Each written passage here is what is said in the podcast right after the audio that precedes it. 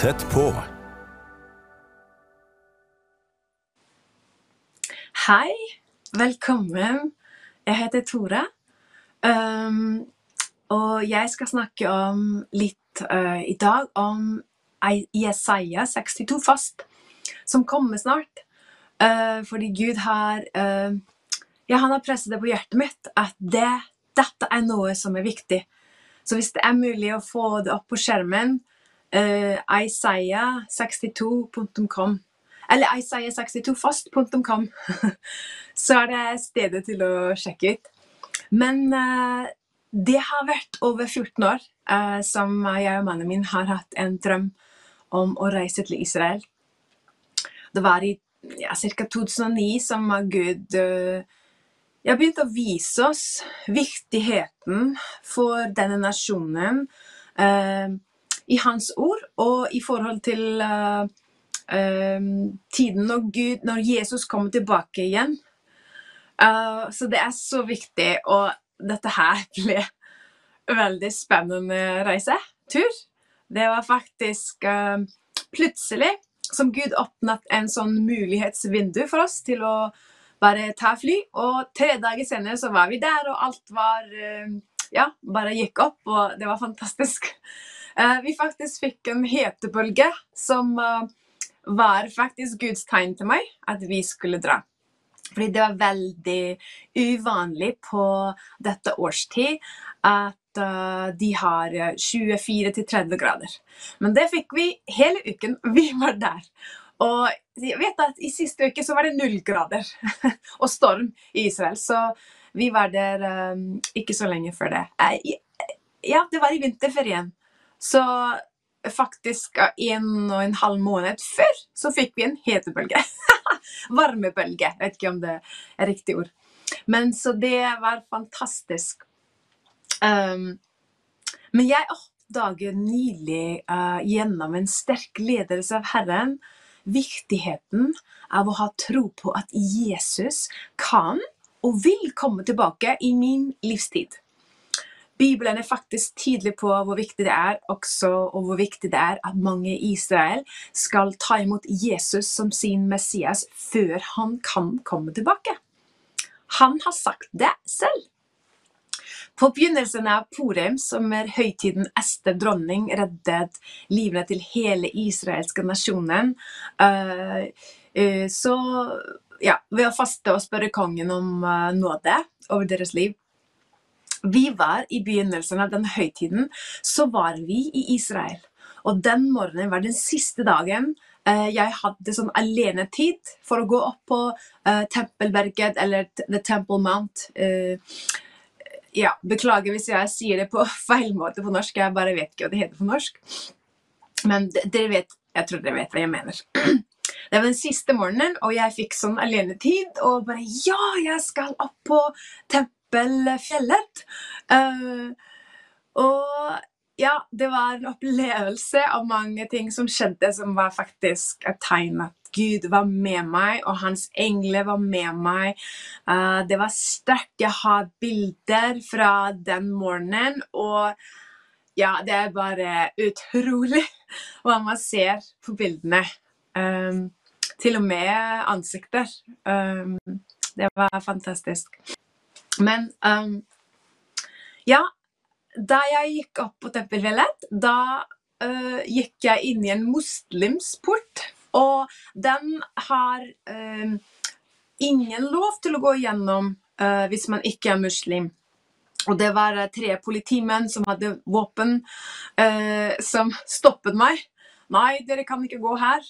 Og plutselig, da jeg sto der, så var det tre menn som gikk forbi innenfor porten.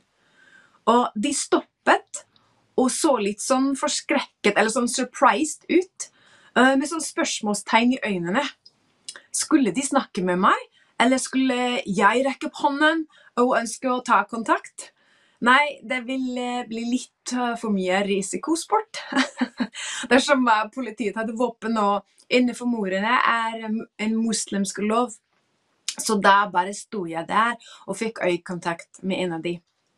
Dette her var litt surrealist, fordi det var Israels statsminister finansminister, og en til som jeg kjente ikke. Jeg tok dette som et tegn jeg skulle be for dem. Men det ser ut som en større scenario eller en større synspunkt er i ferd med å skje. Jeg har møtt mennesker etterpå uh, som Gud brukte til å vise meg litt mer hva foregår. Um, det er veldig spennende tider vi lever i. Noen uker senere fant jeg ut at veldig mange kristne skal ha en sånn Esther moment, en faste i 21 dager til å be for Israel ut fra Jesaja 62. Og da skjønte jeg at dette er noe som er viktig, som ligger på Guds hjerte og tidslinje. Og så Det andre tegnet jeg mottok, var på den, den vakre porten, The Gate Beautiful, på Tempelfjellet. Uh, når jeg sto foran trappene av den porten, følte jeg så sterkt Guds nerve at jeg måtte bremse ned. Og jeg måtte utvide skrittet mitt for ikke å miste balansen og bare falle. Det var Herrens nerver, lik den jeg følte i Getsemane-hagen, bare sterkere. I kapittelet hvor Israels nasjonale omvendelse nevnes, er i Apostlenes gjerninger, eh, kapittel 3.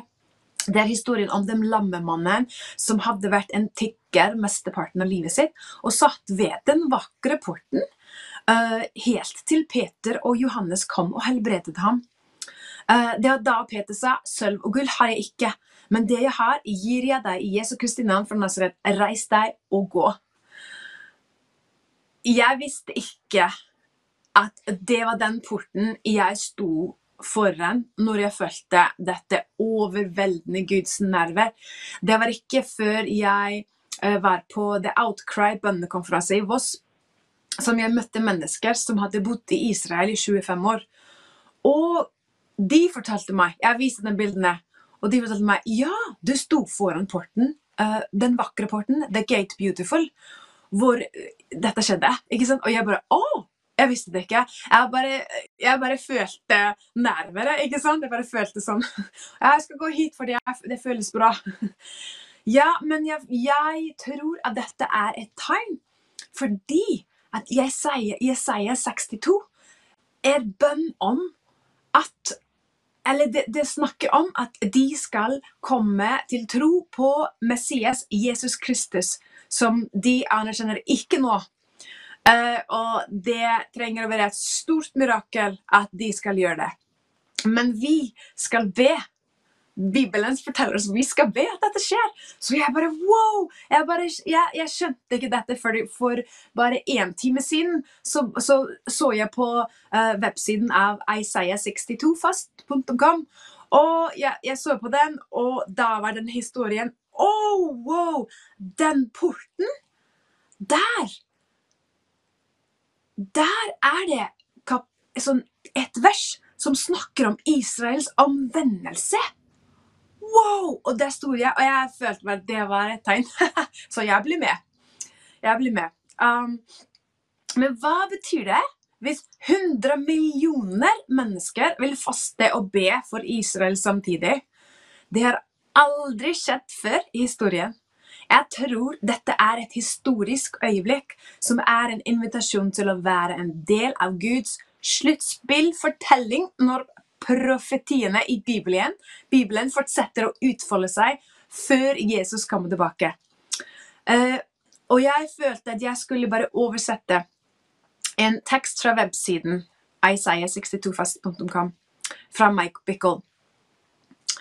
Det står her Israels nasjonale omvendelse i Apostelens gjerninger 3.19 og bekjennelse av at Jesus er Messias, Matte 23, er dypt knyttet til Jesu komme, eller når han kommer tilbake, den store kommisjonen, og liv fra de døde for hele jorden, Romerne 11. Jesus kommer ikke tilbake før lederne i Jerusalem anerkjenner ham som Messias i henhold til Salme 118, 26. Og Jerusalem. Det står i 37, uh, eh, vers 37, uh, Salm 118. Å, Jerusalem, du skal ikke lenger se meg. En henvisning til Jesu gjenkomst. Før du sier 'velsignet være Han', Jesus, som kommer i Herrens navn, og dermed anerkjenner ham som Messias. Peter forsynte at Faderen ikke ville sende Jesus fra himmelen tilbake til jorden før mange i Israel omvender seg og blir omvendt i kontekst til tidene for gjenopprettelse av alle ting, talt av profetene. Apostelens gjerninger 3, 19-21. Det står det, omvend deg derfor så dine, eller Israels synder, kan bli utslettet, slik at han kan sende Jesus Kristus, som himmelen må ta imot bevare eller beholde ved Faderens høyre hånd inntil tidene for gjenopprettelse av alle ting, som Gud har talt ved alle sine hellige profeter. Paulus lærte at nasjonen Israel ville bli provosert til sjalusi for å ha et forhold til Israels Gud, romerne 11.11. Så de vil se i livene til mange hedninge, hedninge troende, eller the gentiles. Det har vært enkelte jøder som har blitt provosert til sjalusi eh, av en hedning. Men dette har ennå ikke skjedd med Israel på nasjonalt nivå. Det vil helt sikkert skje i den generasjonen Herren kommer tilbake. Når hedningenes fylde åpenbart er åpenbar. Når millioner av troende hedninger vandrer i moden kjærlighet, kraft og forståelse av Guds hensikter, planer, eller inkludert hans hensikter og planer for Israel. Dette vil føre til at hele Israel kommer til frelse. Gjennom deres fall, eller Israels, uh, for å vekke dem til sjalusi, det er vers 11, er frelsen kommet til hedningene. Jeg er en apostel for hedningene. Jeg er i min tjeneste. Om jeg på noen måte kan vekke sjalusi, uh, de som er mitt kjød, og spar noen åndelig blindhet, har delvis skjedd med Israel inntil hedningenes fylde har kommet inn, og slik skal hele Israel bli frelst. Når hele Israel blir frelst, vil det resultere i liv fra død for verden. Romerne 11,15. Guds velsignelse over Israel er knyttet til fylden av det store oppdraget og hans hellighet som dekker jorden. Vers 15. Hvis deres eller Israels forkastelse er verdens forsoning, hva vil deres aksept være annet enn liv fra de døde? Inkludert fylden av den store oppdraget. Jesus omtalte Jerusalem som sin by, den store konges by. Vers 35. Jesus sa Jerusalem, for det er den store konges by, Mattis 5. Og så i Salmene 48,2.: Hele jordens glede er Sionsberg, den store konges by. Herren har stor nidkjærhet og kjærlighet til Jerusalem. Vers 26 sier Herren, herskernes Gud, jeg er nidkjær for Jerusalem, for Sion, Jerusalem, med stor nidkjærhet. Med stor glede er jeg nidkjær for henne. Jeg vil vende tilbake til Sion og bo midt i Jerusalem. Jeg tror at Jesus kommer til med å komme tilbake og sette sin fot på oljefjellet. og han skal bo i Jerusalem. Det blir stas. Det blir fantastisk. Da har vi kongen ja, på jorden med oss. Ja, det blir spennende. Det blir veldig spennende. Og det vil jeg være med på. Jeg tror det. Ja, du, du, kanskje sier åh, oh, du er dum, Tora, for å tro det. Nei, tenk på det. Tenk på det. Jesus ble skapt. Han kom i menneskekropp. Han, ble en, han er mannssønnen også. Han er Gud, og han er mannssønnen. Og han kommer til å komme tilbake. Han kommer til å regjere fra Jerusalem som en mannssønn og Gud. Begge to. Så vi kan sikkert få hilse på han. Ja, det blir spennende. Uh, så sier det her um, alle, Jesaja 2. Alle nasjoner skal strømme til Jerusalem. Mange skal komme og si, Kom, la oss gå til Guds hus. For Sion skal Herrens ord gå ut fra Jerusalem. Og så Jeremia 29,7. De eneste to byene Skriften befaler oss å be for er byen vi bor i, og Jerusalem. Tenk på det. Be om fred i Jerusalem, må de ha framgang som elsker deg, sier Salmene 122, 6. Gud lovet å reise opp forbedre for Jerusalem, spesielt i endetiden. Han vil suverent sette eller utnevne eller merke forbedere som vil være i live, og engasjert i å minne Herren om hans løfter for Jerusalem når han gjør Jerusalem til en lovsang på jorden, som er når Jesus kommer tilbake. Således er Jesaja 62,6 et endetidsløfte som nå eskalerer over hele jorden. Herren har vist en rekke mennesker gjennom årene at han vil reise opp 100 millioner forbedrere for Israel før han kom tilbake. Jesaja 62,6 På dine murer, Jerusalem, har jeg satt vektere. Hele dagen og hele natten vil de aldri tie. Dere forbedre, så minner Herren om, ta ikke hvile for dere selv, og gi ham ingen hvile før han gjør Jerusalem til en lovsang på jorden ved Jesu gjenkomst.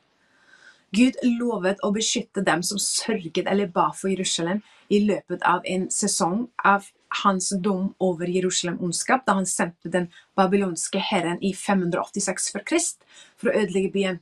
Da ropte han ut Esikiel 9. La de engler som har kontroll over byen, Jerusalem, komme nær.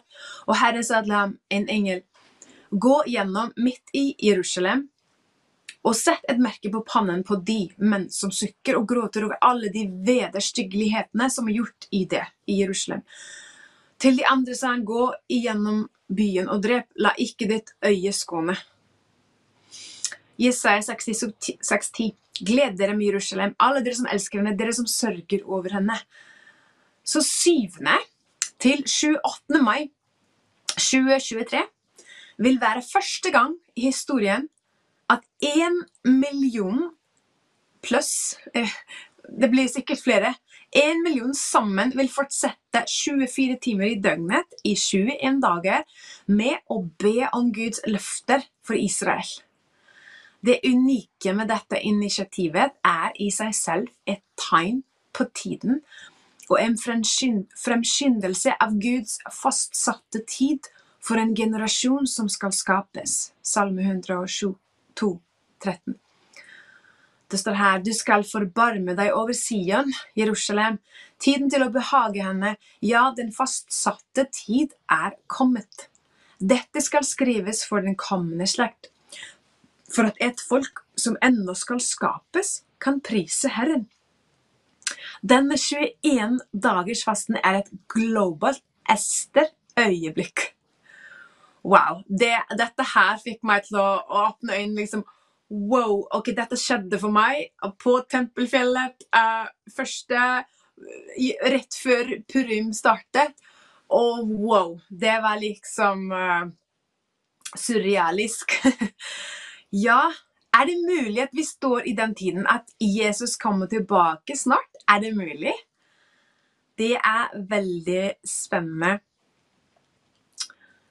Ja, så denne 21-dagersfasten er et globalt Ester-øyeblikk, Ester 4.14-16, som vil være en betydelig forskuddsbetaling for det siste, ultimat globale Ester-øyeblikket, når millioner av troende vil delta i bønn, tale frimodig for Guds skyld, formål for Israel, som sett i Skriften, i Bibelen, å stå sammen med Israel når antisemittismen øker inntil Jesus kommer tilbake. Denne fasten, eh, Zakaria 14, eh, 1-5, denne fasten er også viktig for i dag, eh, da Israel står overfor flere svært betydelige konflikter, som vi har sett i nyhetene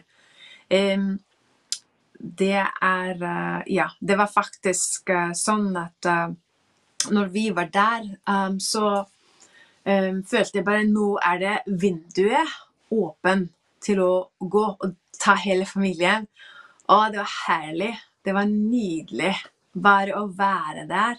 Jeg følte bare Jeg, jeg trengte ikke um, å, å, be i tunger, fordi at uh, det samme som skjer når jeg ber i tunger her i Norge eller i Island eller hvor som helst, uh, det skjedde bare ved å være ved Galileasjøen.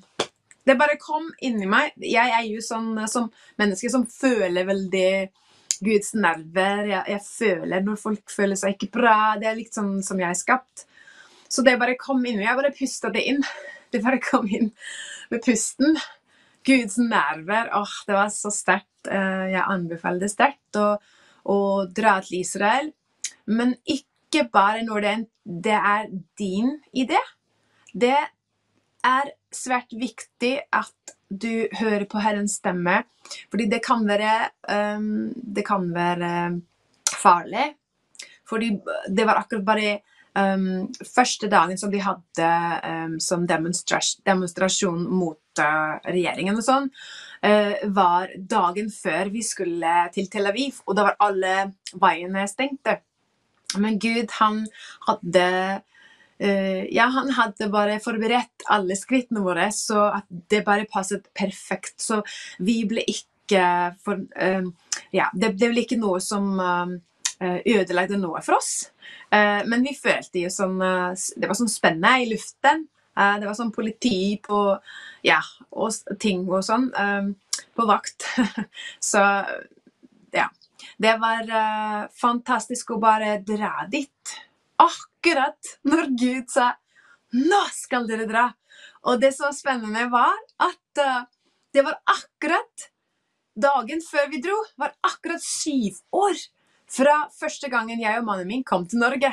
Og jeg hadde skrevet på Facebook Noen ganger kan Facebook være litt sånn uh, bra. Mest ofte ikke så, men um, denne gangen så var det litt sånn ja! Wow! Da var det akkurat syv år fra første gangen jeg og mannen min hadde reist til Norge sammen for å, å spille på en konferanse og, og lede lovsang. Uh, og jeg bare Wow, OK. Og det var 14 år fra tiden vi hadde drømt å dra dit. Og det var så mange ting som skjedde. Jeg har ikke tid til å fortelle alt. Det, det, bare, det tok meg en og en halv eller to måneder bare til å sånn uh, fordøye og tenke over Wow, dette som skjedde, og dette som skjedde. Så tar jeg masse bilder, og uh, De var faktisk uh, veldig merkelige. Tingene som kom på bildene mine, og ting som jeg så og følte. Det var fantastisk. før jeg slutter, så skal jeg bare lese her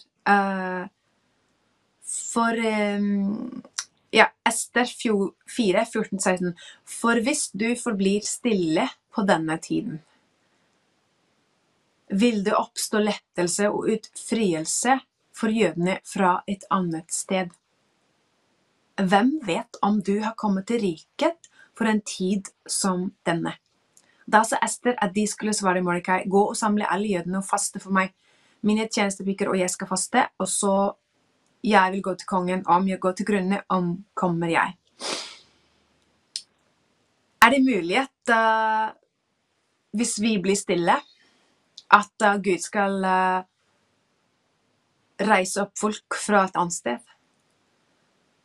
Det ville være um, ja, en, en, sånn miste, eller sånn uh, loss, jeg vet ikke hva det heter på norsk, så, å, å miste muligheten å være velsignet og være en del av Guds uh, Det som han gjør akkurat i den tiden, det gjør han nå. Og han inviterer oss. Vil du bli med? Vil du bli med til uh, den spennende timen? Uh, bibelske profetier som kommer til å skje. vil du bli med? Dette her blir spennende. Starter 7. mai. Eh, gjerne gå på websiden Isaiah, um, I-S-A-I-A-H 62 fast.com. Og bli med hvis du føler at Gud uh, kaller deg. Jeg føler at Gud kaller meg. Ikke alle trenger å faste på mat. Uh, det kan være social media, det kan være um, Daniels faste. Um, ja, noen bare på vann, men så det er eh, mange forskjellige måter man kan faste på. Så denne 21 dagers globale Jesaja 62-fasten vil være katalytisk for å utløse en akselerasjon av en bibelsk samtale om Israel i kristelig legeme på tvers av nasjonene i denne timen. Denne fasten avsluttes på pinsesøndag 28. mai, På denne dagen vil 100 millioner troende be for Israel sammen. Og det er et annet uh, webside som er 110, 110cities.com. Men uh, det kjenner jeg ikke så mye. Men spennende. Gud velsigne deg. Gud velsigne deg. Jesus, jeg bare ber for alle de som uh, har hørt meg. Um, og jeg ber om din velsignelse og uh, Den hellige ånd ledelse. At du uh, leder oss i all sannhet. Og at du uh, gir oss drømmer og visjoner. At du gir oss åpenbaringer fra ditt ord, Jesus. Og vi takker deg at du er med oss, og du er den som leder oss. Takk, Jesus, for um, at vi kan bli med på noe stort som dette. I Jesu navn. Amen. Da sier jeg ha det og takk for meg.